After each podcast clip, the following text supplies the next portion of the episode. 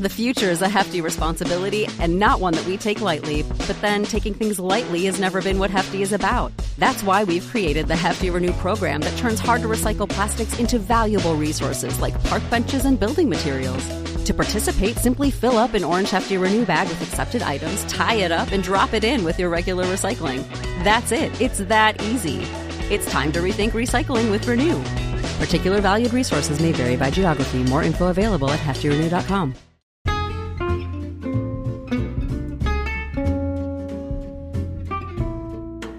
Hello, and welcome to It's a Fandom Thing. I'm your host, Erin Marlowe, and each week I'm joined by a panel of guests to discuss all things fandom and pop culture, primarily from a female perspective. You'll find everything from fanfic to cosplay to Schitt's Creek to Supernatural and everything in between. So put on your favorite piece of fandom merch, set aside that fanfic that you're writing about your OTP, and sit back and enjoy this week's episode.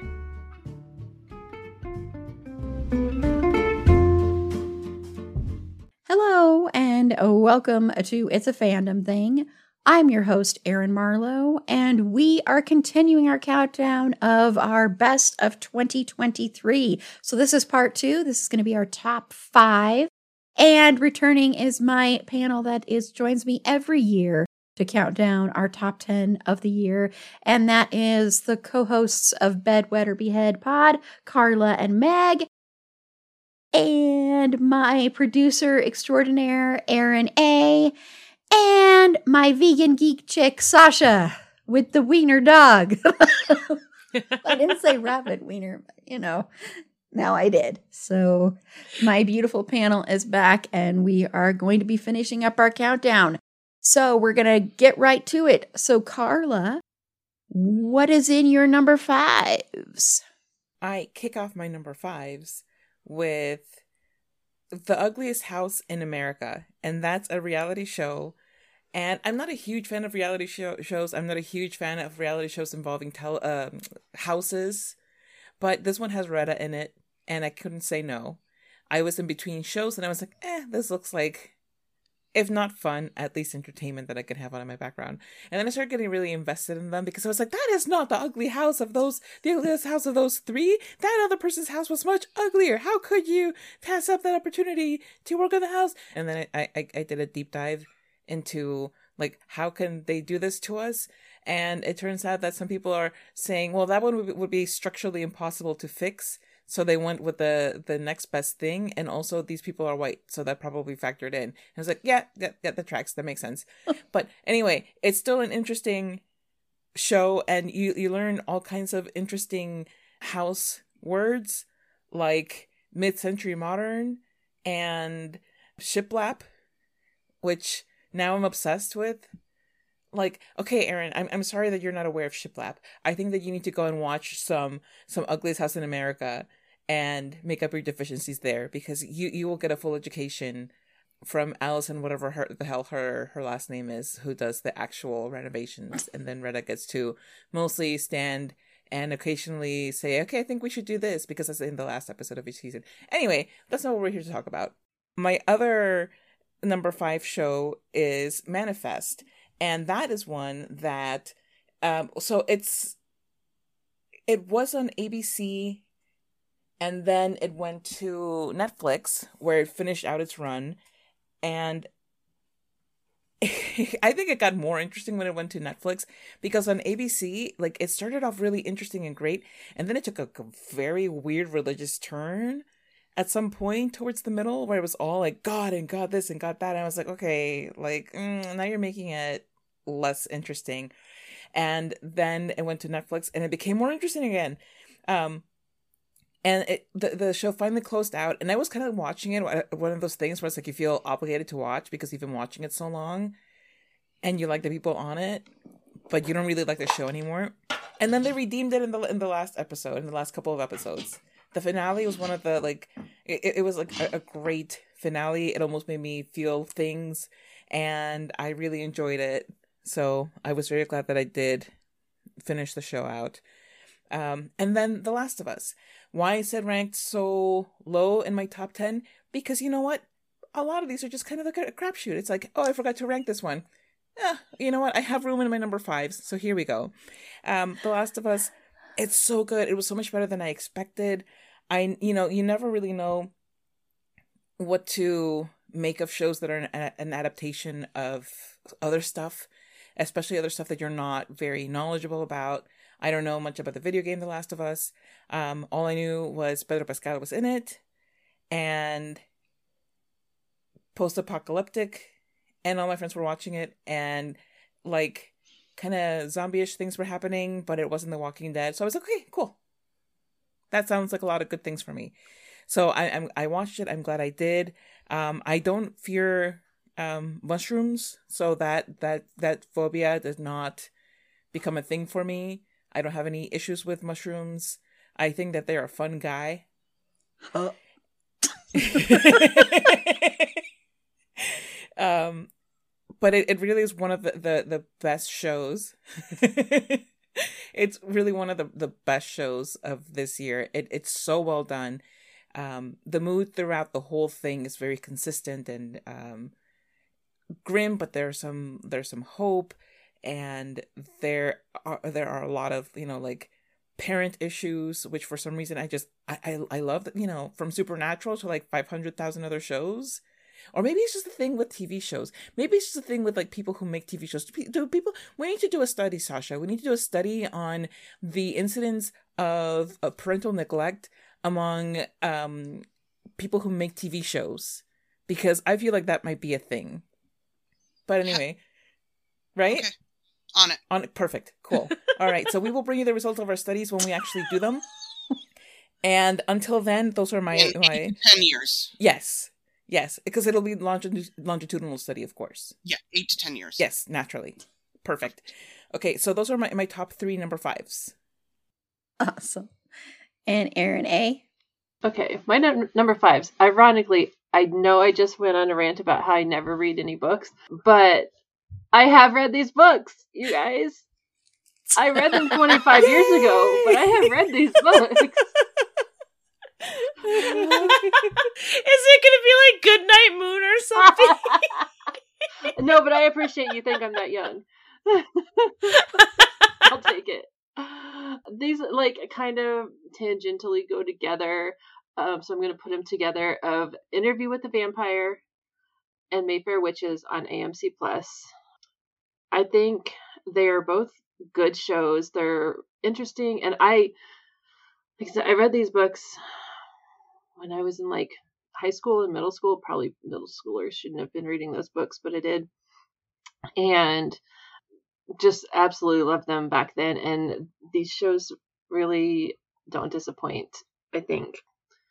I had a hard time watching some scenes in Interview with the Vampire. It's a little graphic, murdery stuff sometimes, but it's good and it's also very sexy. So my husband always seems to walk in at the sexy parts and he's like, "What are you watching?" I'm like, "Get out of here." But it's good. I like it. So there you go. Some books that I've actually read and then there was the TV show a million years later. And then one more based on um, a book is a show on Hulu called Black Cake. And I think this just came out like not like a month or two ago. And it's really good. It's like very emotional. And basically, this lady dies and leaves this series of audio recordings for her children, her adult children to listen to. And it's just like the story of her life and all of the stuff that they did not know about her. So much drama, and she like just twists and turns and I don't even want to give anything away because it's just so good. Like every episode is a cliffhanger, and you just got to go watch the next episode. Um, there's eight episodes out right now, but it's it's it's very very good. Awesome. Yeah, I haven't I haven't heard of that at all. I mean, I've heard the interview with the vampire one. but- and Meg. I'm gonna say our flag means death. I know people were mad about how season two ended, but too bad. it was sad, and it's cool to be upset. I thought it was really good. I thought Rhys Darby was phenomenal this season. I think it was just I liked it. I was so excited. The merman thing was just so ridiculous, but what a the music for the for that whole scene I thought was so good. And it's and it, I just loved it. It was good. It was a bunch of pirates, and like I said, my list is in no order, so I have no. this is all just stuff I liked, but I was super excited to have it come back. I think the way it ended makes me a little nervous because we haven't heard anything about a season three. Max is going through all of their let's see how much money we can funnel to the top people and and merge and merge and merge until it's just one giant cable company again. And we haven't gotten a renewal, but if it does end, I think it ends in a on a decent note if it, that has to be the series finale, but I hope we get more because I love my gay pirates. And that is all. Awesome. And we also did an episode on Our Flag Means Death, too. So, yes, yes. See, I love that I can We use did. this episode just just promote it. To just just self promotion. Carl and I also did some episodes on our flag There, Means death. see?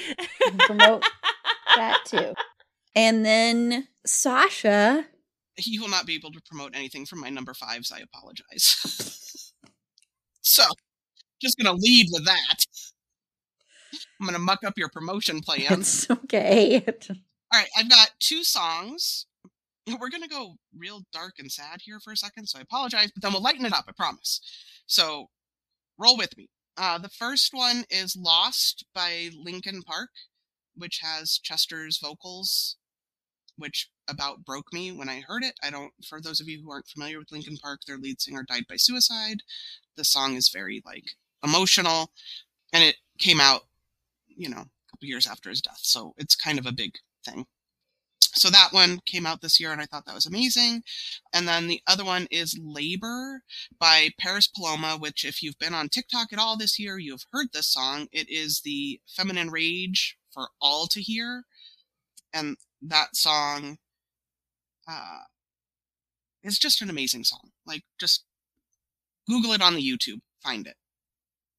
You'll appreciate it if you want to hear some, like, ranty feminine rage. And then we'll go super light and we will go with uh, a movie that is no surprise to anybody that it is on my list. It might shock you that it only ranked at number five, but it is Fast 10 because y'all know I love this franchise and Jason Momoa was in it. Again, villain, sassy. Please watch this movie. Please watch this movie. Those are my three. um, well, my three are all horror. First one is just is not a comedy though. The other two are horror comedies, but the first one is the latest Evil Dead movie, Evil Dead Rise. Uh, this was one that I sent my sister the trailer and I said, Hey, you want to go see this? And she went, No. Uh, that's a nope for me. And then it was on Max. And I was like, So do you want to watch this? I want to watch this. And she's like, Okay. And then we're about 20 minutes into it. It's like, when will I ever learn? So um, that should tell you they used I don't remember how many gallons of fake blood. It was like like a an like more than almost any other movie has. There's tons of blood and gore in here. You will never ever look at a cheese grater the same way again. Um, it's used in a very way that I was scratching my skin after the scene because it's one of those. It's like oh, but I just really, I really enjoyed this one. It's very dark, very dark. Like I think darker than that. That's what's interesting about the newer Evil Dead movies is the newer Evil Dead movies are very dark. They're not comedic at all. And while there may be some funny scenes in this one, there's it's really just dark and heavy and kind of sad and depressing. But I loved it um, because I like dark and twisted stuff, and it's a really good horror movie. So I enjoyed it a lot. And then my next two are some horror comedies that were mentioned in our part one. And that is first, I'll go with Totally Killer, which again, uh, you know, Sasha mentioned it, it's on Amazon Prime. And it's an 80s time traveling serial killer movie, and I really don't think you need to know much more else about this movie. It is fantastic and i i love the scenes when she goes back in time and when she goes into the school and she's like don't you need to see i don't have my transcripts i don't have my transcripts i don't have anything They're like ah we don't care you're like the 80s were a different time in the dodgeball the dodgeball scene and just there's so much in this that is so fantastic especially if you grew up in that time period so I really, really loved it. I had a lot of fun with it. And once again, it's such a great year for horror comedy. And then uh, this has already been mentioned, of course, too, but I'm going to mention Megan. And um, so many of us have been mentioning this, but I, I love this movie a lot. There is talk, and I'm fine with this. Some movies I think is fine to have sequels and to make a franchise. This is, there's lots of talk this is going to become a franchise. There's even talk of doing a Megan and Chucky movie, a crossover. And I am all for that. I am totally for that. So bring it on. Yes, I want to see Megan and Chucky team up, or I better yet, I want them to see be in competition with each other. That's what I really want to see. So, yes. So those are my five. So now we're moving on to four. So Carla. Oh my gosh, it's getting real. We're already in the top numbers. Oh my god, I'm so excited. it's so weird to be talking about like now our top four of 2023 when 2023 started two weeks ago. It's so weird. um, but I will kick off my number fours with the movie Nowhere on Netflix.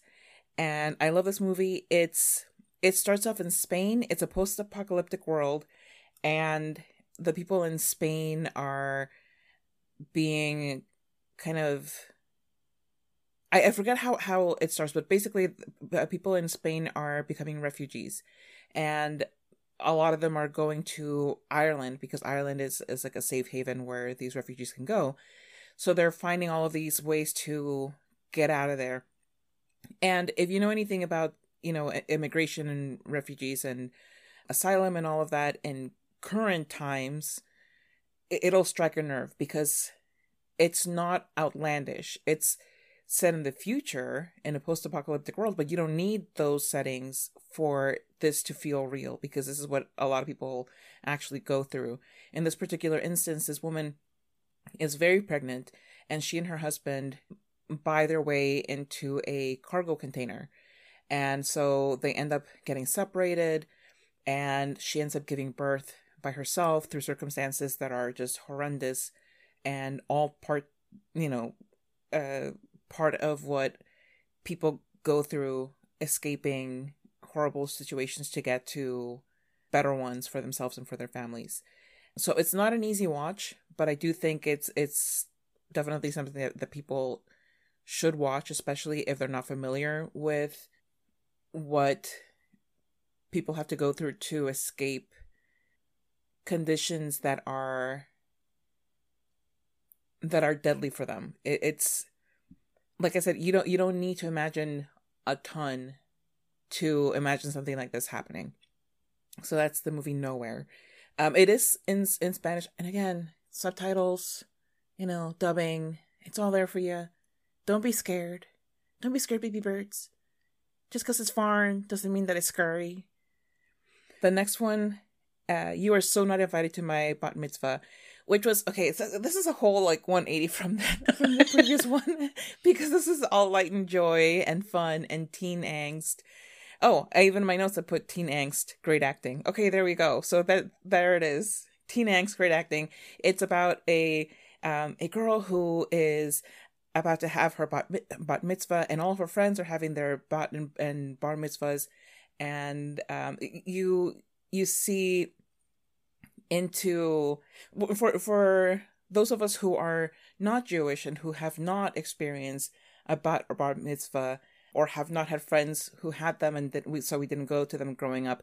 I've been told by reputable sources that this is like a really good glimpse into into like what that feels like as a kid.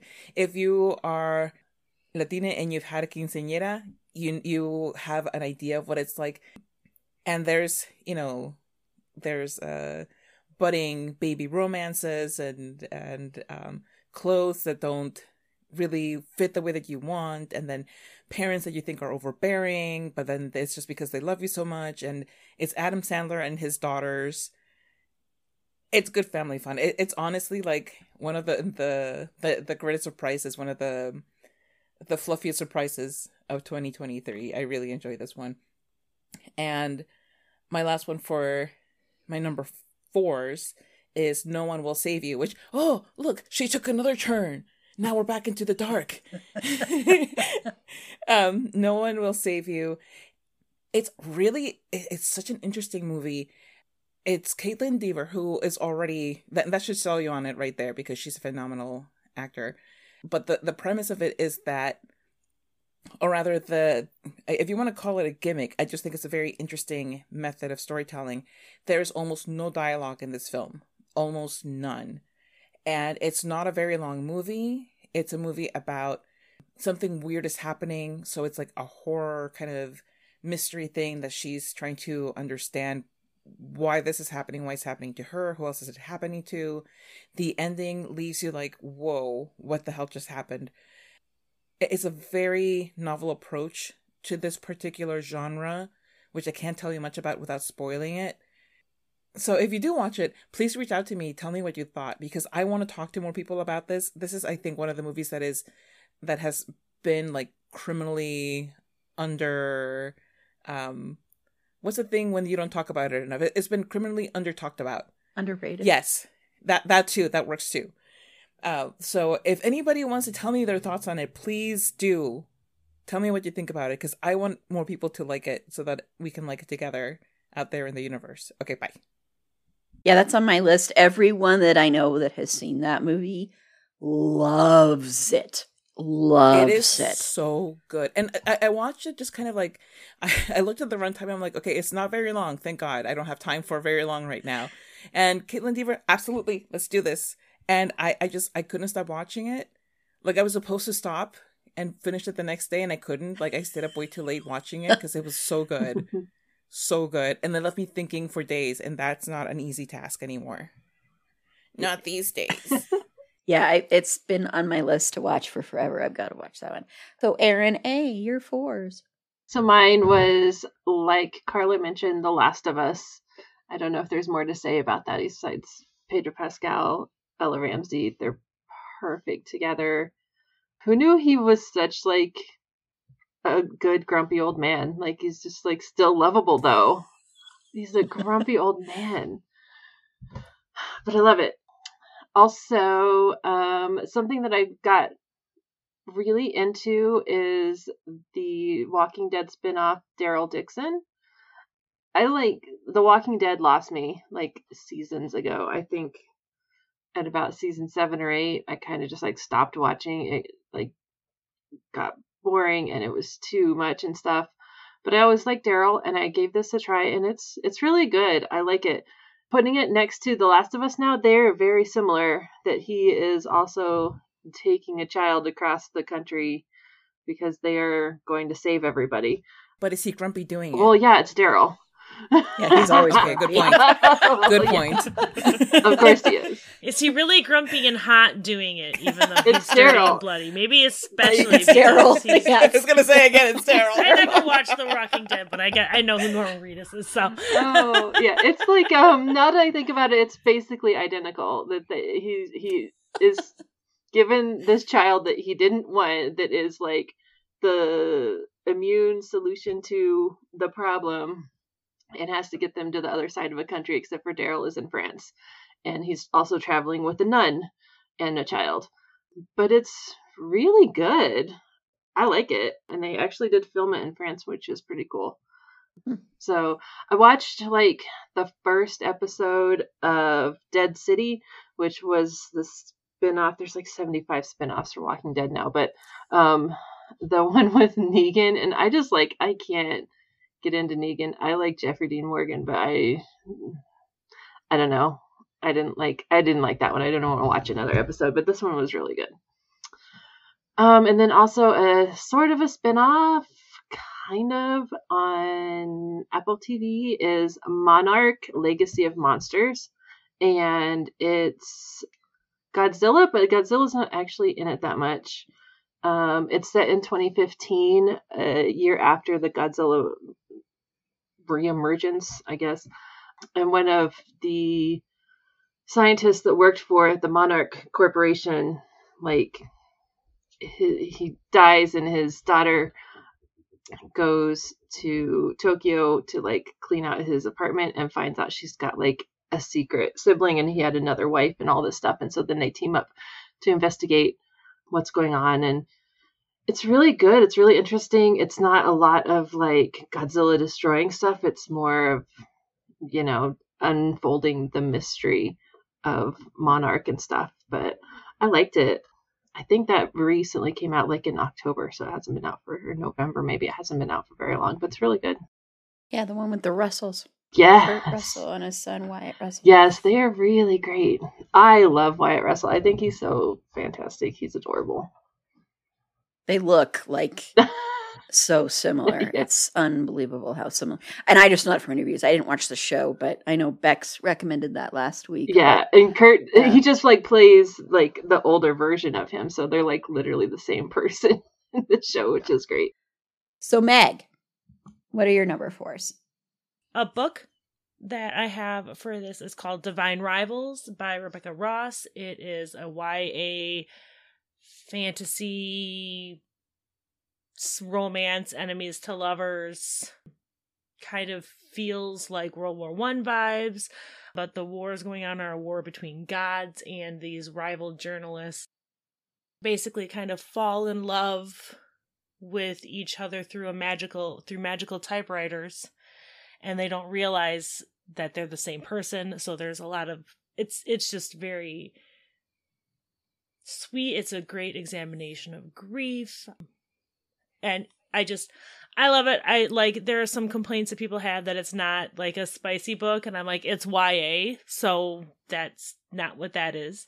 But it's just it's really good. Um it's on kindle unlimited so you can read it for free. The second book in the duology comes out on the 26th so you don't have to wait forever for the second book which i know i hate i read this and then i realized that there was another book and it ended on a cliffhanger and i was so sad but then i saw that the book comes out a few weeks after i had read it so i thought that was really great i'm going to echo queen charlotte i just i am a big bridgerton fan and i was very i was hesitant to watch this because reasons. I don't know why, but I watched it and I absolutely loved it. I thought I loved the time how they tied the storyline from Queen Charlotte into the Bridget folded into the bigger Bridgerton storyline. I loved the background you get on some of my favorite characters like Lady Danbury and how she became who she was.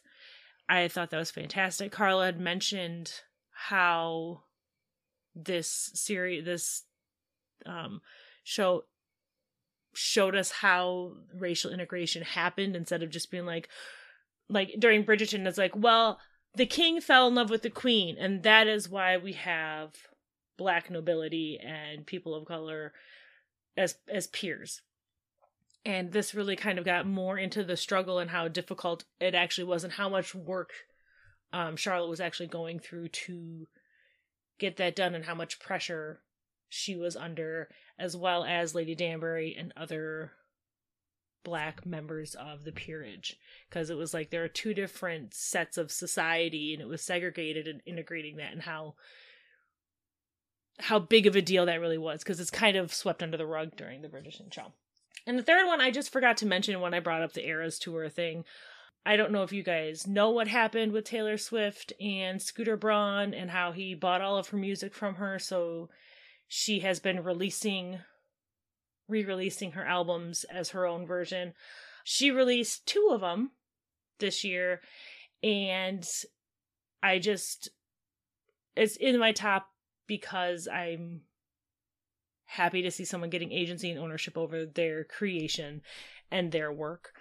And also the song You're Losing Me started streaming and it's a really heartbreaking sad song about a slow death of a relationship and it makes me cry when I feel like being sad. So there we go. I don't know if you guys have songs that you listen to and you just feel like being sad, but that one really hits home. It's basically a person begging their partner to try and to put an effort into saving their relationship and the slow death of it and it's really good. And that is all and that's the last I will talk about Taylor Swift. Playing nothing but Taylor Swift in my house between my two kids for the past 10 months. That's why I can't watch anything. It's just Taylor Swift. no, I would say a good 80% of my liked songs, my songs are all ones that make me want to cry. So that's how most of mine are. And and and I know she gets this rap only writing about boys and breakups and stuff like that, and that's not true. There's a lot of other songs that a lot of other songs, but like Tolerate It, Stop You're Losing Me, and a couple other ones I just like, okay, I feel like just being real sad, and My Tears Ricochet are three songs I'm just like, I just feel like being sad. So let's put on sad girl music and just pretend I'm not gonna go cry in my car in my happy, healthy relationship. awesome. Eh. And Sasha, your fours. I have very different ones for my fours. So the first one I will do is a musical that I saw actually last night for the first time, and that is Six. If you are a musical theater fan, please go see Six if it comes near your town. If it doesn't come near your town, Google it up on the YouTube, find the songs on Spotify, whatever you got to do. Like, Six is amazing. If you don't know what it is, it's Henry VIII's wives, um, and it's their individual stories. It's set to like pop music. It's done concert style. It's really fast. It's only like 80 minutes. There's no intermission, nothing. It was super, super fast. But six was amazing. Very girl power. Just fun, earwormy songs. So if you're into musical theater, I highly recommend that one. My TV show in number four is Witcher on Netflix. We got the end of uh, Henry Cavill as our Witcher, which I think is the end of the series that we know and love. I think it is over at this point. and I don't know how I feel about that. But Witcher, and then my movie for number four is the D and D movie because it was hysterical and it was fun and it made a group of us force my husband into being a DM for six women, um, and we are chaos monsters. And I think he's pretty much over us, and we're only halfway through our campaign. so, uh, yeah, I, I'm pretty sure if he files for divorce, he will cite the D and D campaign as the reason. well, I love D and D so much. we are just we are chaotic. It's all heist based, so it's all these like breaking and entering things, and we overthink everything. So he sets timers on us, like in-game timers that are like, "Hey, a guard's coming." Hey, a second guard has come. Hey, you now have attracted five guards.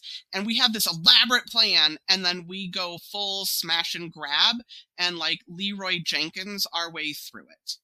Oh, my my group always gets stuck on the door boss. Like, is it trapped? Is it locked? like, uh, my group likes to hug doors. Yeah, we're mostly a bunch of uh, murder hobos in my campaign. Yeah, no, we are chaos gremlins, and it is. I'm here for it. So the D and D movie because it was fun and it was campy, and I think it's introducing a new generation to D&D because if you grew up in the 80s there was a lot of like oh it's satanic it's satanic don't do it around it. And it's it's fun y'all. Awesome. Uh, my fours i'm gonna start and i swear i'm not doing this on purpose to just promote the podcast but it just happens that i've seen things and read things because of the podcast so that's why there are so many on here that have to do with episodes we've done but um, i recently interviewed the co-editors and they also have chapters in the book for the book Supes Ain't Always Heroes Inside the Complex Characters and Twisted Psychology of the Boys. Um, this book is fantastic. If you love the boys, it's, I think, a must. I think it's just a must read. And the people I spoke to were um, Dr. Lynn Zubernis and Dr. Matthew Snyder. Dr. Zubernis, you if you're in supernatural fandom, you will know them as Fangasm on all of the social media. They've written a lot of books about supernatural. So it's tons of fun talking with them and reading this book. And also, just a reminder that uh, Tanya Cook, they also co wrote a chapter in here as well. But it's just, they go into all the different characters. It looks even deeper into the show than even I had even bothered looking before. Uh, you learn new things. There's interviews with the creators, with some of the actors. So I just highly, highly recommend that. Uh, and then next is an adaptation of a beloved novel, Are You There, God? It's Me, Margaret. Uh, loved this novel, loved Judy Blume books when I was growing up. Judy Blume was meant a lot to me as a young kid and then as a preteen. Uh, and Are You There, Are You There, God? It's Me, Margaret was uh, one of my favorites. And I think this is a beautiful, beautiful adaptation. The performances are great. And I just really want to give a special shout out to Rachel McAdams because I don't think Rachel McAdams ever gets enough love. She is a fantastic, fantastic, fantastic actor. And she is so good in this as the mom. She's just so good. She does so much, there's so many subtle things that she does in this that, whoops, that I wish there was a chance in hell she'd get kind of a nomination for it because she's she's that good. So recommend that. And then finally, there was a movie, and a couple of people in here uh, saw me message them about the beginning of this movie. There's this movie called Fair Play on Netflix. This is there's a there's a lot of sex in this movie, not as much as I thought there was going to be, but when it's there, it's very graphic and it opens. And the reason I'm pointing this out is because, and I think this is all because this was directed by a woman. But when it opens, you've got the main couple.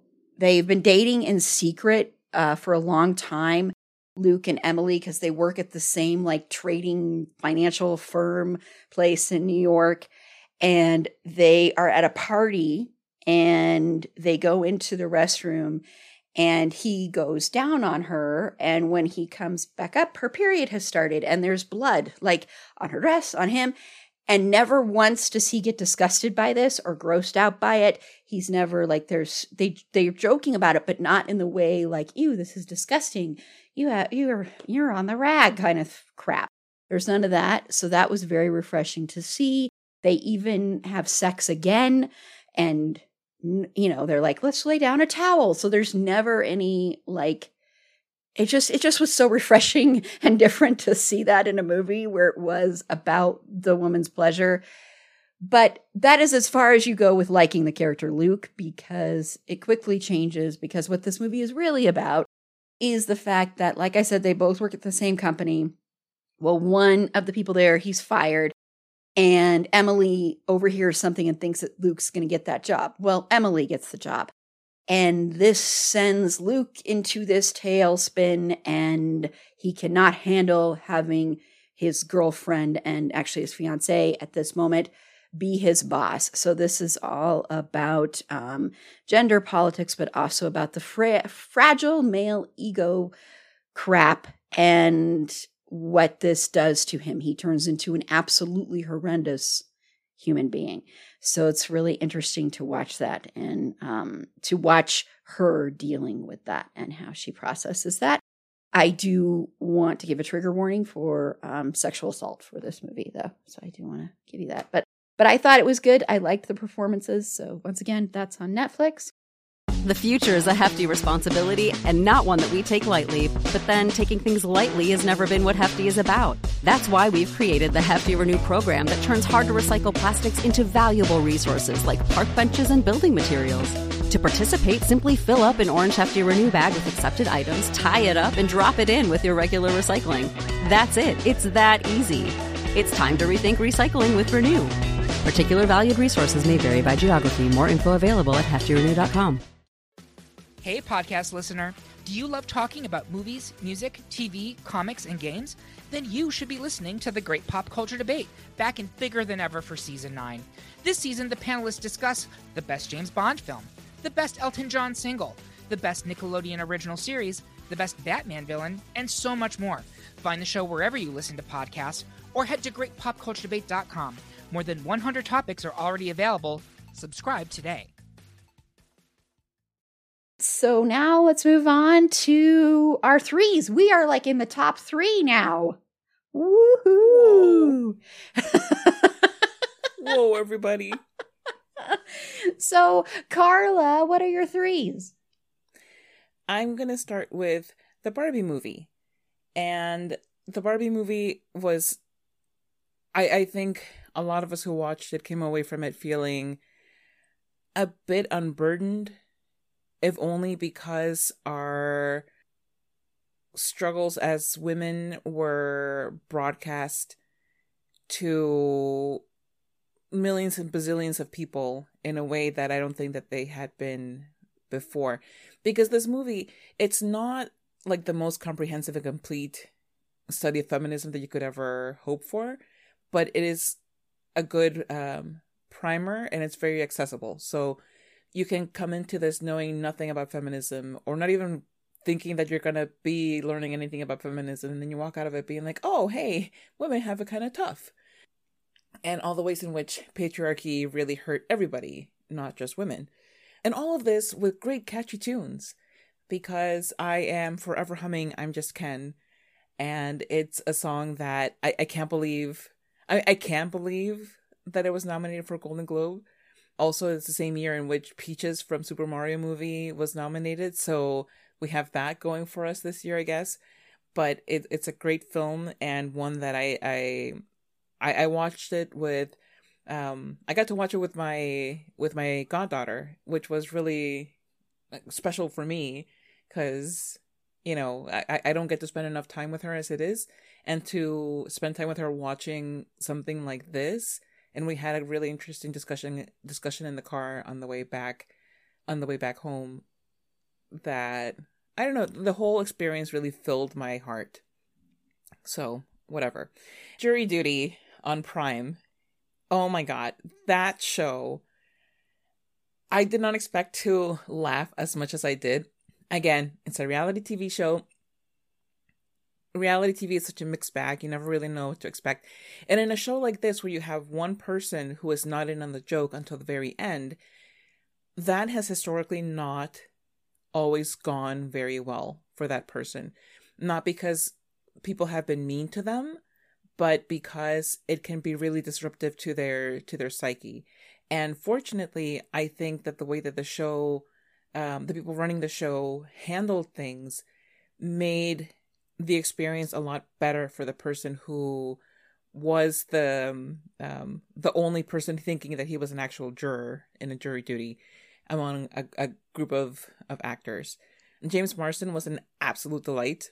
I've always loved him, and I love that he was nominated for his role uh, for Golden Globe in this role because I, I really think that he's he's one of those actors who just keeps flying under the radar for some reason even though he is incredibly talented. He's so talented and he um, i think especially after watching this show and not only watching this show but watching him interact with the main person on the show and seeing how he helped him kind of cope with the aftermath of the show just really makes me like him that much more.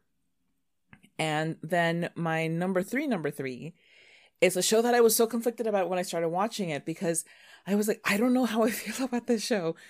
It's Mrs. Davis on Peacock, and it's my synopsis of it in my notes is nun on a mission from her mother-in-law, Mary. So it, it's a it's a it's a wild ride. It is like what is going on in this show again, it's about a nun, and she is. It's a world that is run by AI, and she's like a holdout. She's one of the very few people who refuses to interact with AI, but she has to in order to save the the, the world. But she doesn't know from what. She doesn't know how or why. She just knows that she has to do it, and there are very real consequences if she doesn't. It's over the span of several episodes and each episode is more wild than the next. The the series itself is kind of uneven. There are moments when you're like, they really could have done this part better. But on the whole, it is it's fun. It makes you think a lot, and whether you're uh, you know religious or not, I don't think it really matters. If you don't know much about Catholicism, it doesn't really matter because the show is is um, I think it'll strike a chord with anybody who has ever felt lost in their life and in seeking a purpose. It's a hell of a ride. I think you might enjoy it, people out there listening, and also people on this panel. awesome. And Erin A, your threes? Uh, my threes. Man, it's getting really hard to decide now. My only reality show on the list is Welcome to Wrexham. Um, it's on FX slash Hulu. So basically, Ryan Reynolds and Rob McElhenney from It's Always Sunny buy this Welsh football team that's like really struggling and in in the middle of COVID. They bought in like 2021 and it just kind of follows season 1 kind of followed the setup of them coming in and taking over the team. But season 2 um, this year was really good. It got more in depth of like stuff about the town and specific players and things like that. There was a whole episode about the like women's adjacent football team in the town and stuff like that. And this second season really had like a lot of heart and it talked about um not just the football aspect of it, um of like what you know, what it means to these people and the town and everything. And it was it's really good. It's it's really nice. I like it. I like nice reality TV where people aren't yelling at each other and stuff. My next one is Lessons in Chemistry on Apple TV. And it stars Brie Larson and in the 1960s. And she's a chemist that works um, in a lab, and she's clearly smarter than all of the men around her, but it's the 60s, and nobody lets her do anything, and then she gets fired. she falls in love with one of the other chemists, and he's an absolute sweetheart. And I don't think it's any big uh, spoiler that he dies, and it's sad. Um, but it, she becomes like the the host of this cooking show, and it's just it it's kind of a wild ride. It's really sweet, and I like the the 1960s kind of shows like that that show like a different side to stuff, not that everything was beautiful and perfect.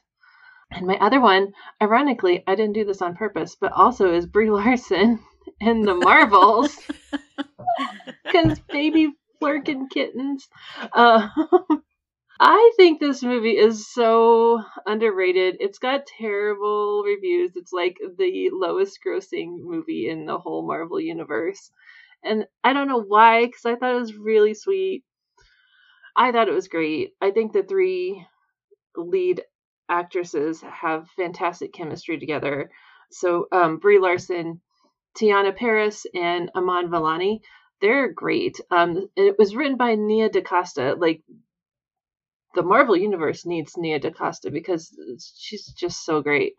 I thought it was really good. I thought it was fun. It was it was just exciting. The fight scenes and stuff were so good, and I don't like to read the reviews, but I liked it. So there. Erin, I agree with you, and I also want a baby Flerken Right. kitten. You're so cute. Yeah, and the women were amazing. Those three, all of their interactions were just. It makes me sad because they set it up for a sequel, and it's doing so poorly that I don't think the sequel's ever going to happen. But. My husband and kids all loved it thought it too. was It got re- it got review bombed because of misogyny and racism. Is what yeah, I think happened. that's probably yeah. Yep. Yeah. So, and it wasn't promoted hardly any at all. Yeah, I yeah, that's Which I didn't even know it had come out until a week later. Like Yeah. that's well, exactly. And for a Marvel movie to not be promoted, like it was, it was set up to fail. It was, yeah. Part of the promotion, you know, with it also not being pro app happened like right with the strike, so then they couldn't have some of the promotion too. But yeah, it Mhm. yeah, there was a lot of things that. So, Meg, what are your threes? I'm gonna second the Barbie movie. Carla really said it said everything that needed to be said like and I agree with everything she said so eloquently. I just I remember watching it and I was like one of the last I swear to God I was one of the last people in this country to watch this movie. My whole family wound up seeing it like in the theater before me and all that other stuff. I finally rented it at home. um, and then, of course, a week later, it was available. No, I bought it. I'm sorry, I bought it, and then a week later, it was available on HBO. I'm like, son of a, that's fine, I'll pay for it. Um, but I just remember feeling really so validated at the end, and and seeing as as a woman and and and a lot of the hard things to do as a woman and hard parts of being a mother especially a mother to daughters. And it just it touched me in a way. It was really interesting to watch with my girls and kind of see their reaction and the conversations kind of we had about it afterwards um and yeah i just have i just have the one for that one so Awesome. And Sasha, your three? So my threes, I've got the movie Air, which I know was in theaters, but I didn't watch it until it was on Amazon Prime, and it's the story between Nike Air, the shoe, um, but it doesn't focus on the Jordan part of it. It's like how they're luring him, and you never see the Michael Jordan character. Um, I was surprised with how much I really enjoyed that movie. Like just the interactions between them, how they were planning this out, because it's another based on a true story, and just like the risks that they really took to get this thing out there that ended up being a bazillion dollar industry, which blows my mind. But um, that was a, it was a shocker to me, so that's why it made it up in my top three. Um, the book that made it up there is The Cat Who Saved Books. This is translated from a Japanese author and it is a gentleman, a young gentleman, um, who's I think it's his grandfather has this bookstore, passes away, and he's got to take care of things before he moves in with other family, and so he's not going to school. Um, and this cat shows up in the bookstore, and he's like, "Mr. Cat, you shouldn't be here." And uh, Mr. Cat turns and goes, "Excuse me, Mr. Proprietor, I need your help." And the boy goes, "I'm sorry." So, yeah, it's the cat who helps save books. He needs Mr. Proprietor to help him save these books from these uh, labyrinths where uh, books are being destroyed. So it's it was a really fun read. I thoroughly enjoyed it. And then the TV show I put in my top three is on Netflix. It came out in January um, of this year, and it's called Kaleidoscope and it is a heist series. The cool thing about it is I think it's eight episodes, but you could watch them in any order. It didn't matter the order you watched them in because it was different time periods of how the heist happened. So, and they're all the episodes are titled a color. Oh. So you could watch like blue first or yellow first, and it was irrelevant because they were standalone. But then as you watched them all, they told the complete story and I thought it was just a very unique storytelling way. And I love me a heist, so it was fun. So those are my top three. Awesome. And then I have to ask about about Air. So was Chris Messina's scene in there as fantastic as everybody has said it is? Because I've heard his scene. He plays like the agent, right? And he's like supposed to be really fantastic, fantastically slimy. Yeah, he. Yeah, yes. Everybody in there was like chef's kiss. I think they all did a great job. But yeah, there were yes. I don't want to like you have to watch it cuz there's things that happen that you're like, "Oh." but yeah. yeah, there are some very slimy moments where you're just like, "You are a jackhole and I just don't like go away. Just go away. Stop dipping your nose. Walk away. It's funny. Uh, well, my threes are first up is Yellow Jackets season two, which, um, yes, we did do an episode, and yes, we did live stream reactions. Um, Carla, Jen, and I did. Uh, so it was like a reunion of when we used to do Dexter live streams. and uh, and Chrissy is also on the the podcast episode. I don't think season two is as good as season one, but I still really love it. I mean, it's in it's third place here. I do worry that this show may kind of I don't know. I were I'm worried about season 3 I just want to say, but I do love this show. I love all the performances are fantastic. Uh the characters are great. There's still one thing in in in season 2 that I totally understand why it happened, but my heart is still broken from it. I won't say in case people haven't seen. But yeah, so that's of course on Showtime. And then um, I have jury duty at number three, too. Um, this was another one that I was like, I kept seeing clips of this on TikTok of James Marsden, and I I'm I love James Marsden, and I think a big reason why he is so underrated, honestly, is because he's so attractive, and so I think people just focus on that. But he is a fantastic actor, and any actor who can take a role where they are making fun of themselves and playing a very smarmy egotistical version of themselves is aces in my book. I just I love when actors can do that. And uh, and he said he would not do it if this was going to be mean. That was his big big caveat is he didn't want it ever to come off as being mean or picking on Ronald the who is the person who's not an actor. So um so that was his big caveat, but I just think it's just it's so funny and it's really kind of sweet it's really got a big heart in the end. And i just i absolutely adored it. I i, I just i the second i finished it i started it again because it was just so much fun. I i breezed through it too. So i love that one.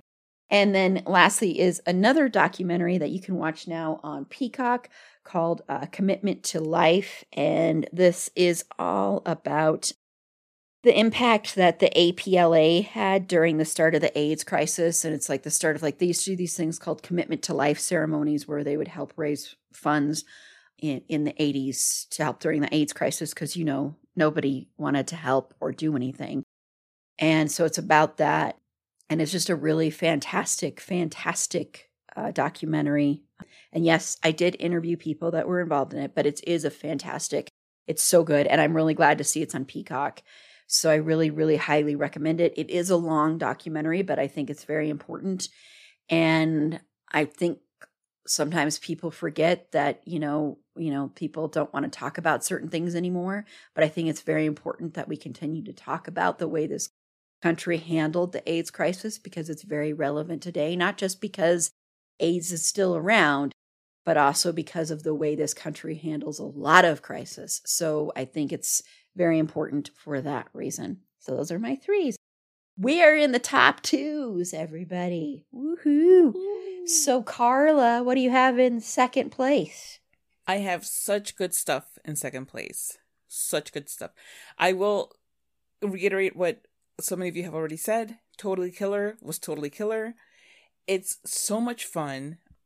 I it's one of those movies where you, you know, it, it's slashery, but it's like hilarious and you get to revisit those 80s fashions that you may or may not love but remember fondly simply because you know there's something about a time before cell phones when you could just live your life and you know without worrying about all of your shenanigans being posted without context for everybody to scrutinize which also means that sometimes a serial killer might get off more easily but you know you give you take that's life it it was it was so much fun to watch. Like I've been recommending this movie to everybody who will listen and also people who do not. I I, I could just watch this so many more times. I also uh, want to give a shout out to Upload 3, the Upload season 3, which I think was one of the the better seasons of the show. Season two, I was like, I don't know, but season three, I really enjoyed. I think it, there were so many really hilarious moments. I like that um, the nemesis from season one, who was the the girlfriend, has been kind of redeemed. Which I, I, I like not just because it made it more interesting, but also because I don't like the idea of the ex girlfriend just automatically being, you know, labeled horrible things just because she's a woman who's still in love with her with this man who is no longer interested in her. So I, I like what they've done with her character. I also love Luke, He is still and always will be my favorite mediocre white guy from the show. I I adore him and his silly antics and the fact that he was half naked in one of the episodes. I appreciate it. Thank you to the people who make Upload 3. Thank you for making this vision happen for me. And the last show that I'll mention for my top twos is a show called Extraordinary. And it's a brilliant little gem of a show about a world where everybody has superpowers. And they all manifest when you turn i think it's either 13 or 16 like some you know pivotal age puberty etc suddenly you, you get all these powers. Oh no wait it, whatever. They just come in at some point in your life usually in your teens. And there's this one girl who has not gotten her superpowers and she is like well do i really need them? So she's trying to like be okay within herself but in a world where she's being pressured to have these superpowers and being asked like why don't you have them? What did you do wrong? Like have you tried hard enough? It, it's you know there apply that to your life as you will because i think that it's the kind of thing where it can resonate with a lot of people who may have been late bloomers or just not interested in partaking in a particular social convention where people have are constantly asking you, well why not why haven't you done this? Do you think you're going to do this? You know, like with getting married, having kids, all of these things where it's like it's expected of you, and learning that no, no, no, you're you're fine, just being yourself, even in a world where everybody else has these superpowers. But it's it's hilarious. There's a guy who starts off as a cat, and then suddenly turns into a guy, and it's super weird and hilarious the season ends in a very big uh, cliffhanger, but the show has already been renewed. So if you do watch it, don't worry, you will get a season two. And I enjoyed it, and I hope more people watch it because it's it's honestly one of the the best shows that I watched this year, which is why it's in my top twos. By the way. So Erin A, what came in second? I totally just lied on my last one. Whenever I said uh, I had no more reality shows. That was that was a lie. I immediately looked down at number two and I was like, oh yeah, no, there it is. So, Living for the Dead. I know I've already gushed about how fantastic this is before, but it's so good. It is a ghost hunting show that follows a group of LGBTQ folks, and their job is not to like antagonize the ghosts or like yell at them or send them away to wherever ghosts go. They want to like help the ghosts get along with the people, figure out like why are you doing this? They're the anti Zak Bagans. yes, yeah, pretty much. Yes, they're so and it's so cute because they like and they drive around in this old like old Winnebago RV. It's adorable. But they're so sweet and they like care about the people that they're trying to help and they, you can tell they care about each other and it's like a little bit funny. It's fantastic. There's a group of five people and they like they each have a specialty and they like there's eight episodes and they go to a different place and it's like they went to you know haunted hotels and this like old asylum that's now a haunted house and they're like yeah the ghosts are mad that you're like making fun of them so maybe don't do that right? So but it's so good and i don't even i do not like ghost hunting shows. I think they're all kind of just stupid and made up but this one i don't even care if it's not real. I think it's fantastic and i love them and um, i hope there's another season. Also number two um, is the the Changeling, a, a, TV series on Apple TV, which is not what you think. It has nothing to do with the movie back in the day. There's a lot of like I don't want to give spoilers, but it's very, very, very good. Um, and it stars Lakeith Stanfield, which I think we can all agree we love, and Clark Backo and Adina Porter's in it sometimes and the beginning starts out of like she's I don't remember in some South American country and she meets this like witch lady and gives ties a string around her around her uh, wrist and was like, when it falls off, all your dreams will come true. And so then, of course, like her dummy boyfriend just cuts it off. And so, you know, she, you're not supposed to do that. And so just really crazy stuff starts happening and it's very suspenseful and what you think is the truth is like not the truth. It's it's so good. That's another one where like every episode's a cliffhanger and Apple is mean and they don't release all the episodes all at once and I can't watch them all in 2 days. You had to wait until the next week to watch it. It torture. But it's really good. Um and my other one I'm going to go with Dark Winds. I know I had already mentioned um Zahn McClarnon. It's the second season that came out this year was fantastic. There's two seasons of it. Um, it's on AMC Plus. It um, is based on a series of books. There's, I think, a ton of books in a series that was written quite a while ago, but it's set in like the 1970s, like the early 70s, and so it's got like that really cool old car vibe. And like, there's a whole shtick in the second series about like this one guy's wearing like leisure suits and the big collars, and everyone's just making fun of him. And he's like, "It's the clothes of the future." but there these two uh, deputies on Navajo Nation in Arizona, and they're solving crimes and stopping bank robberies and stuff, and it's it's really good.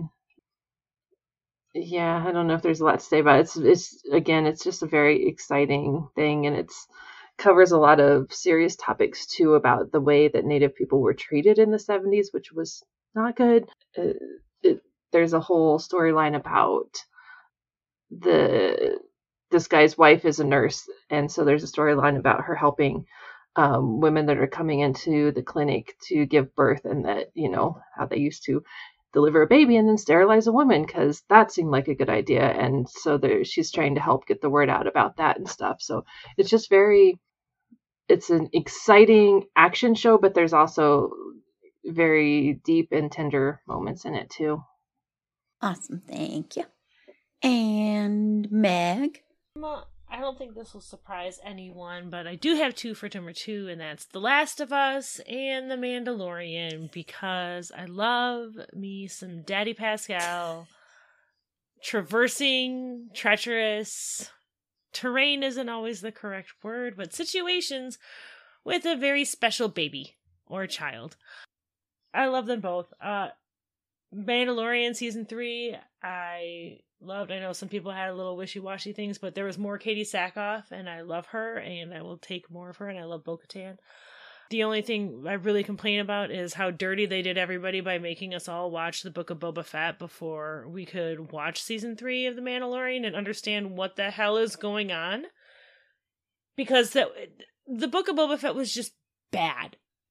But they made so many they made the last three episodes were so crucial to the Mandalorian. It made me really, really mad at the whole thing because one of the things I don't like about Marvel is how interconnected everything is. And I know this isn't Marvel, but it annoyed me.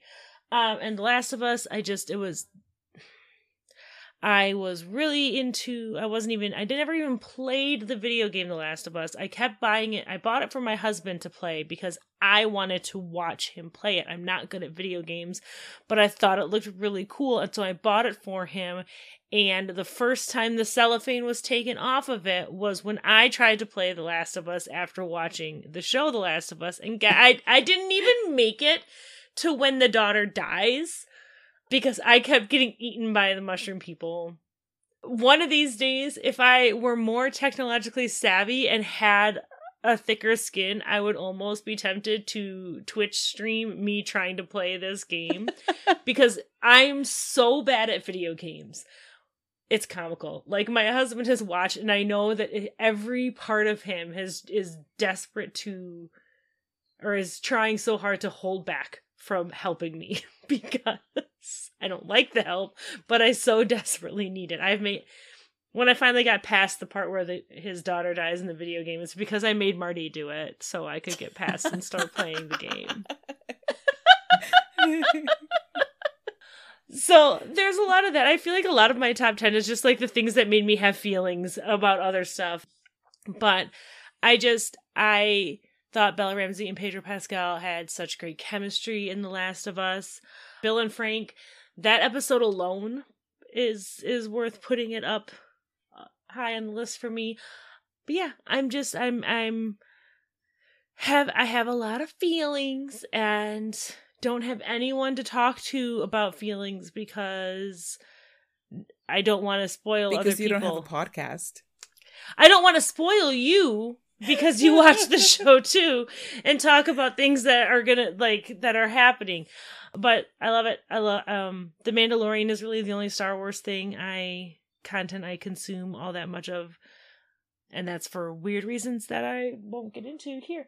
But yeah, Daddy Pascal, four stepdad traversing with adorable spawn.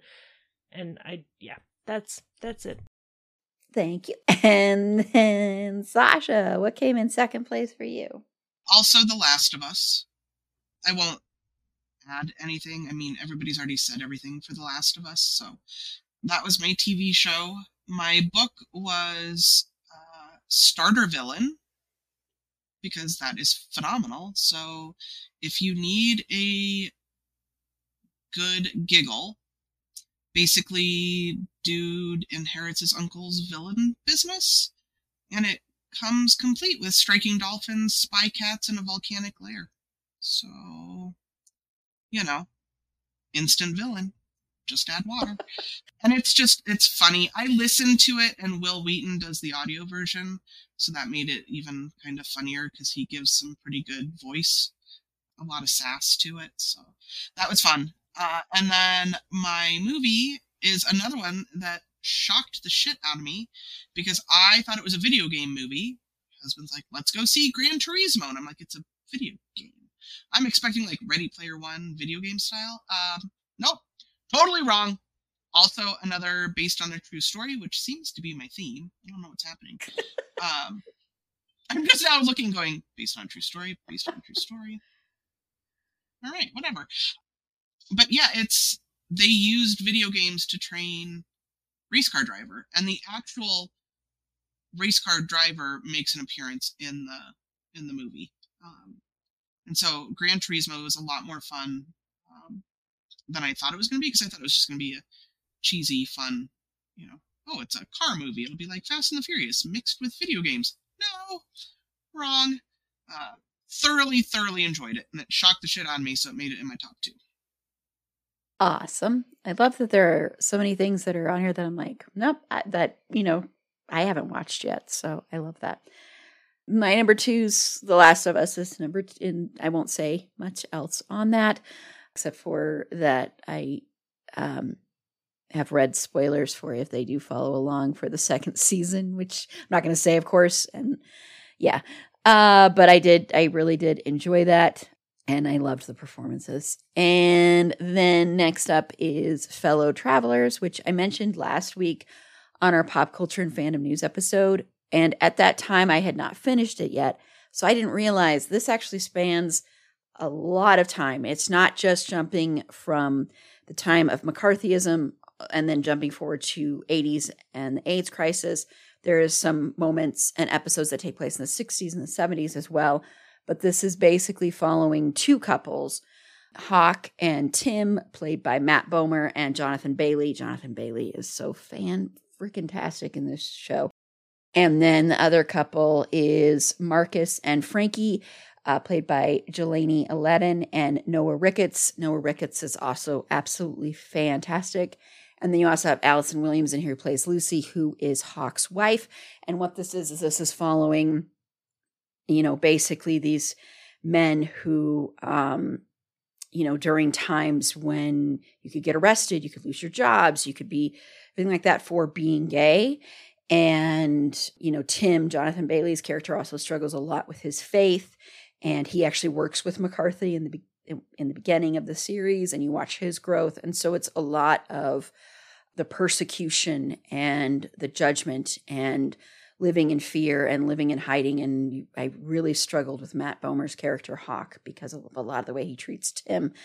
although you understand where some of it's coming from, but it's still it's this whole show about trying to be your authentic self when the world will not let you be your authentic self or doesn't want you to be and the struggles with that and how some people are able to overcome that and and be their authentic self and grow beyond the fear of what that could mean and others are not. And it's just the performances are fantastic and i think it's a very very important show because also it's talking a lot about what the world does to people um, and tries to do and how the world tries to eliminate people so that don't fit into a heteronormative world and so it's talking about that too. So i highly highly highly recommend it.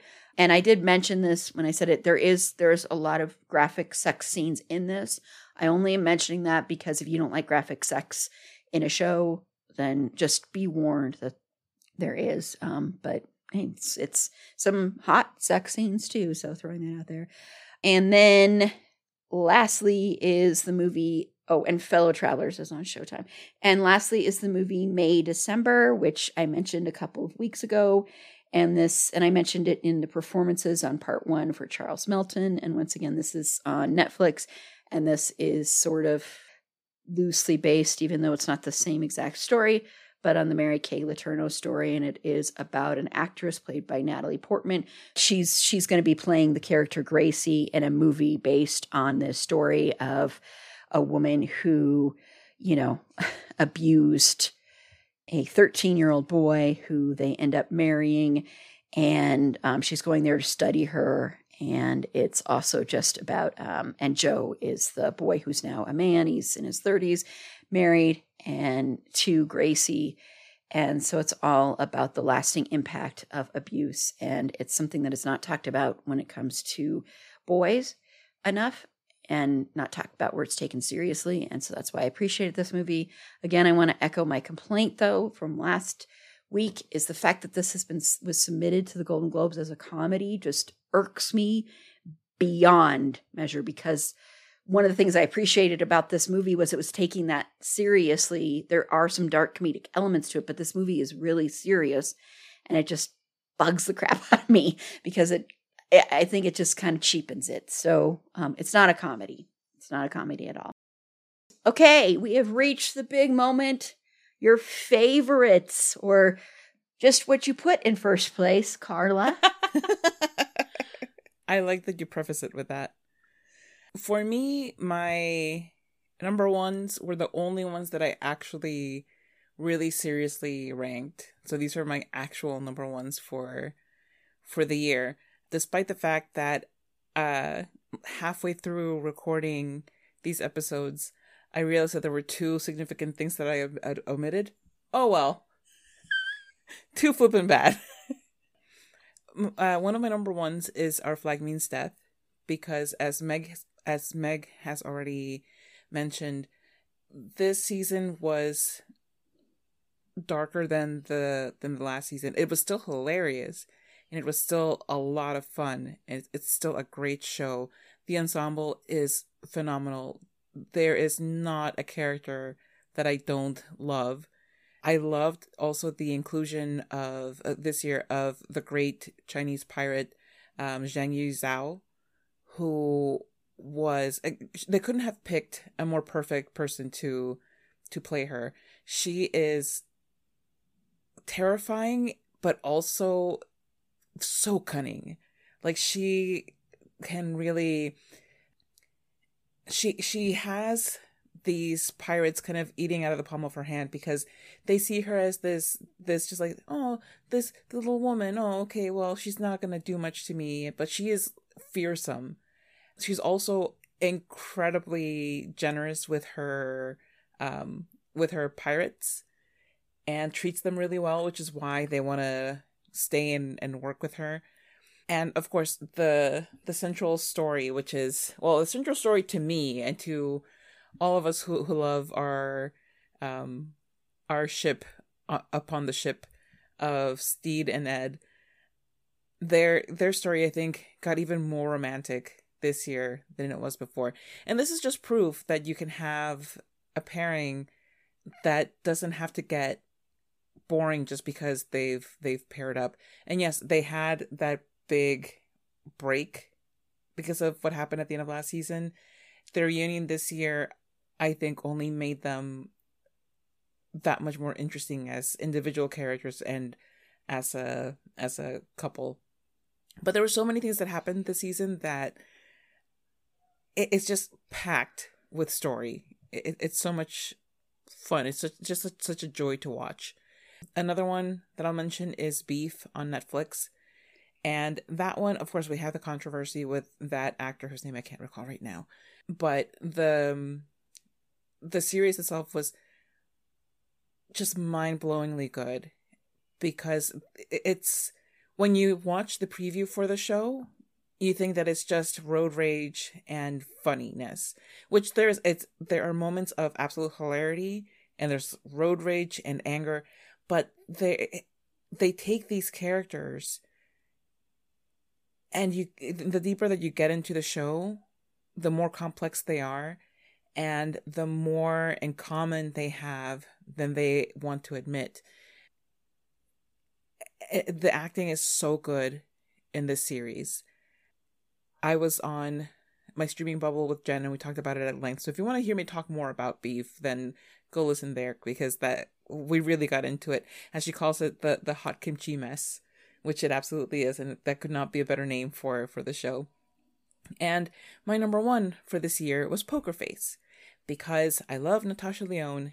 And in my notes for the show, I put Natasha Lyonne, which, yes, that is a reason enough for me to have started the show. The reason that I stuck with it was because I loved the premise of this woman who can tell when somebody is lying and the ways in which that gets her into trouble. You would think, oh, this is great. She can avoid stuff.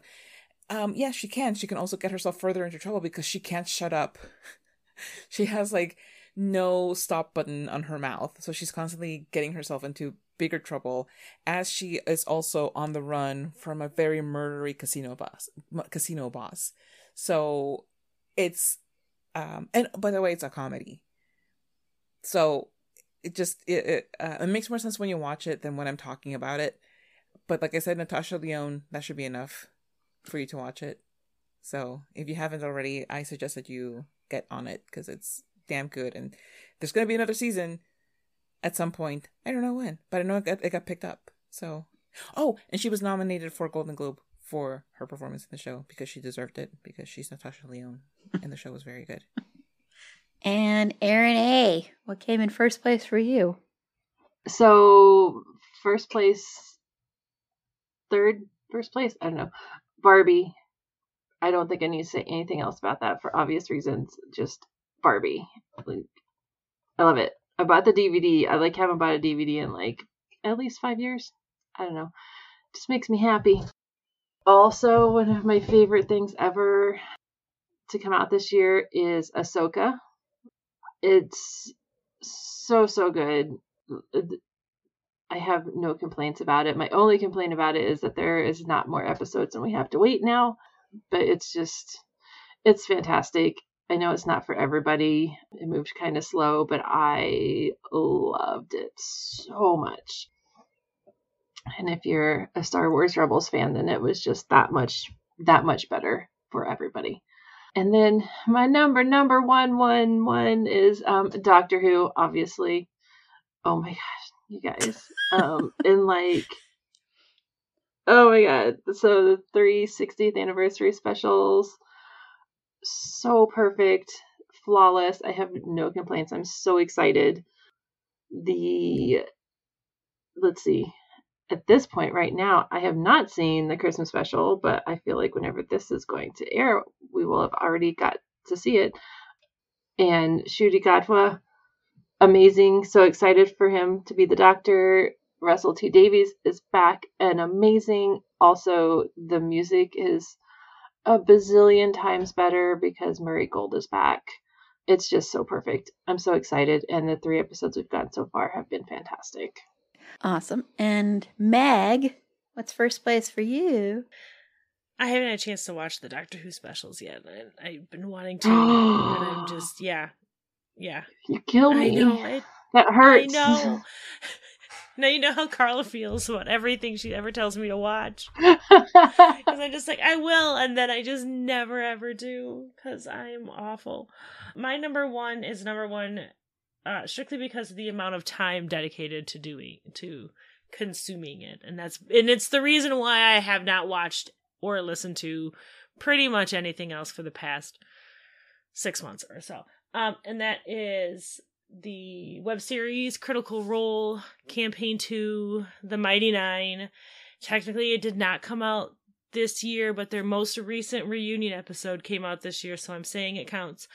It is basically a live play Dungeons and Dragons campaign with a bunch of voice actors and they're very very good. I was really resistant to starting any uh thing like Critical Role because of uh, there was so much of it and because I was like, I'm gonna really watch a bunch of people play a game, and then I started and I could not stop, and that was about 600 hours. so it's a lot, but it's basically about seven. It's called the Mighty Nein. It's about seven adventurers who are thrown together and go off and and, and have adventures, and there's tragedy and romance and a lot of comedy. It's it's very clear that this cast of people know each other very well and have been playing together for a really long time and the chemistry is just really good between all of them. Two of the or two sets of them are married and just one the wife of one of them Laura Bailey um, her husband Travis said he would never ever do romance in D and D, and she decided that she was going to romance him. Her character would romance his character, and it's absolutely adorable. And yeah, I really really loved it. I thought it was good. I laughed. I cried. I made Carla listen to me squee. We have our own little channel now where both of us just yell about stuff that the other one doesn't watch, and no one else you don't have anyone else to talk to about and just yell into the void. And it's becoming an animated series much like the legend of vox machina. So i'm sorry you're gonna probably have to hear me talk about that when it comes out because it's it's just it's really good. And if you have that much time to commit to something or and if you're curious about Dungeons and Dragons, it's a really interesting way to be introduced to it. Yeah. And that's all. And I promise you don't have to binge it like crazy like I did. You just might want to start. Like my husband was 30 episodes ahead of me when I started watching and I finished and he is still still going cuz I am cool. And that is all. and this is why we don't watch stuff with our husbands because they inevitably, if we watch it with them, we would never finish anything. Yeah, and he wants to watch Percy Jackson together, and I'm like, oh, I'm never gonna finish it. and that is all. so, Sasha, what came in first place for you? Barbie. Not saying anything. We've covered it. Everybody's covered it, but Barbie was my number one movie. Uh, no words, just feels. My number one book, there's two of them, and I'm counting them together because they're part of a series, and they blew up on BookTok, uh, Fourth Wing and Iron Flame, which is How to Train Your Dragon meets Hunger Games, throw in Divergent, and make it spicy. And then make one of the dragons a grumpy old man with get off my lawn vibes who is also partnered with a basically toddler dragon turning into a teenage sass monster. That that's what you need to know. They're fun, they're easy, they are not look, they're not like top shelf greatly written. They're just meant to be fun, right? And they're smutty and spicy and all of that. So, I'm counting that. And then my number one for the year is uh, The Fall of the House of Usher on Netflix, which is Poe perfection. I loved everything about that series. So that was my number one. Awesome. Um, my number one is uh, well Barbie. I, I won't say anything else because it's already been said by everybody. And then the other one I want to mention, I only have two in my number one spot, is the most important, and I'm not exaggerating when I say this, the most important documentary of the year that is not getting any attention. And it really irks me because it's very important. And that is the documentary Americonned, um, which is all about unions and um, capitalism and the evils of capitalism, but also the power of unions and the power of people starting to the labor movement we've been seeing uh, recently and the power of that. And I just think it is incredibly important. And I really wish more people would acknowledge this movie and see this movie. So I really, really, really highly recommend going out and, and renting it, um, streaming it, you know, whatever. Just buy it, whatever you want to do, and support this movie. And yeah, It'd be amazing if we could all be in unions and have a little bit more power. And if we could also remember that, um, you know, yes, the billionaires have all the money and they have the power because they use their money to buy politicians on every side of the aisle, but we outnumber them. And so, you know, if we can use our voices and grow in power, then um, maybe we can actually make a change. So, yeah. And yes, I did interview the director, Sean Claffey, but um, but I really just the, it's just a fantastic documentary. So here we go. And then I wanted to quickly, because um, I did put a call out there today. I didn't do it earlier. I should have done it earlier to see if people wanted to share some of their favorites from the year. And I did get someone mention a show, and this is a podcast called Namely 90s. And I've never heard of this show. It came out uh, in Australia first in 2022, and then it came out last month here, and it's called uh, Colin from Accounts. Haven't heard of this show, but this was their. Fa- I don't know if anyone has heard of this show on my panel, but this was just a show that they shouted out as one of their favorite things. So we are done with our best of, but we do have one other six degrees of Finn. If did did Erin? Did you play again? Yeah. Okay. So what's your second six degrees of Finn? Okay, my second one, I did Dark Winds and Zahn McClarnon. I'm obsessed with him. Um, he was in also in Longmire with Katee Sackhoff.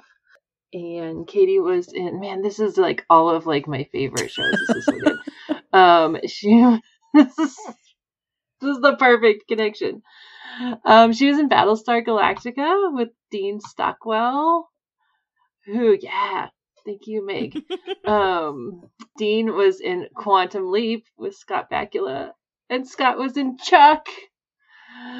Um, with Matt Bomer. Matt Bomer, of course, was in The Normal Heart, among other things, with our dear Finn. I used Matt Bomer too, so I'm like, I should struggle to find another one, but I'm just going to go ahead and use it. So, because I used the same exact one.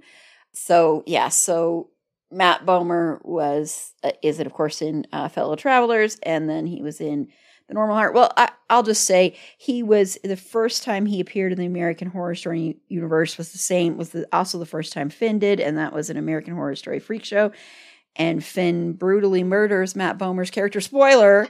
um, and then, but then Matt Bomer's character gets revenge in the next season in Hotel and murders one of the two characters that Finn plays. So, spoiler, but uh, there you go. so, they take turns murdering each other in the American Horror Story universe.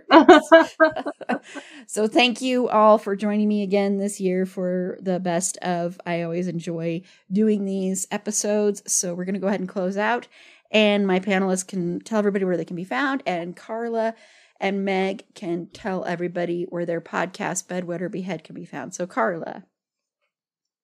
Thank you, Erin. You can find Meg and me and our fantastic podcast, Bed, Wed, or Behead, wherever you get your amazing, wonderful podcasts hosted by wonderful people who are amazing and brilliant. Um, not to toot our own horn, but that's just the truth. And you can also find our social media presence on TikTok at bedwetbeheadpod, on Instagram at bed.wet.behead.pod. On TikTok, we are at bedwetbeheadpod.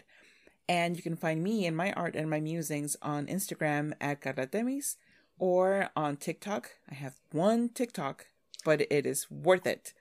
Uh, that is, what is it again? I know this one. It's at Carla Temis. And then my website is carlatemis.com. That's C A R L A T E M I S.com. Awesome. Thank you. And Erin A. I am at Instagram only um, at Geek and Sew. That's what I do at Geek and I Sew things. Awesome. Thank you. And Meg. Uh, you can find me on, well, pretty much everywhere at Wisconsinach. W I S C O N S E N N A C H.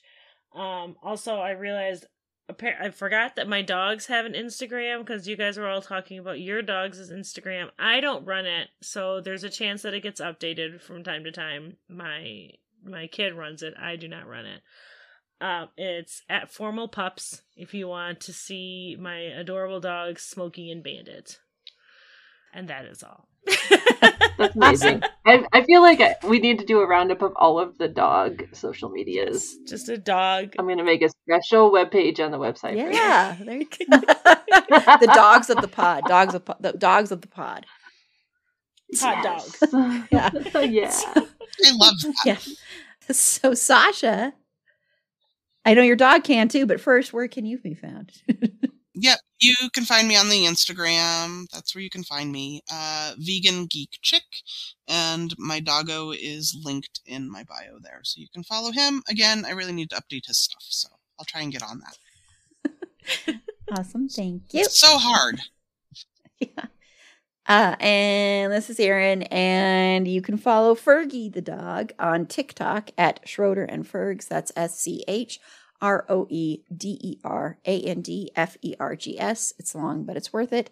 Be sure to like the show on Facebook at facebook.com slash it's a fandom thing pod. On Twitter at fandom thing pod. No, it's in that one. On Instagram and threads at it's a fandom thing pod. On TikTok at it's a fandom thing pod. If you have any feedback, show notes, if you'd like to catch up on some of our past year episodes, or if you'd like to be a potential interview guest on the show, feel free to head on over to our website. It's a fandomthingpod.com. You'll find the episodes sorted there. You'll find a contact us button there. You'll also find a link to our Patreon so you can become a Patreon subscriber and you'll get early access to our upcoming uncut, unedited three hour video version of our Barbie episode. That'll be just for Patreon subscribers. And then in a few months, we'll release one for you for you regular people. for the common folk. Yes, and remember, and remember, you also get ad-free episodes on Patreon as well, and you also get to help us decide some of our nominees for our upcoming second annual Fandom Choice Awards as well.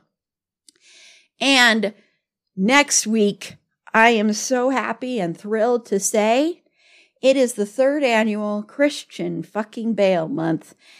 And I am just beyond thrilled. I love diving into this man filmography okay every year and i love being visited by quote unquote christian so catch up on our past christian bale episodes there's a handy page just with his episodes on it and then join us as we kick it off with the one that was selected by our listeners, and that is Rescue Dawn. So Carla and Erin A will be back for that, and you can watch these live. I'm not sure yet on the time or day, but go subscribe to our YouTube channel and you will never miss anything and you know everything like that. So until next time, remember it's a fandom thing. Black Lives Matter and stop Asian hate. Everybody ready to not get the clap, but to clap? um, Whoa. Five. That's not as good of a party, Erin. I have to tell you. Wrong party. Yeah. I don't want to be invited Yeah, to that one. never mind. Okay, five, four, three, two, one.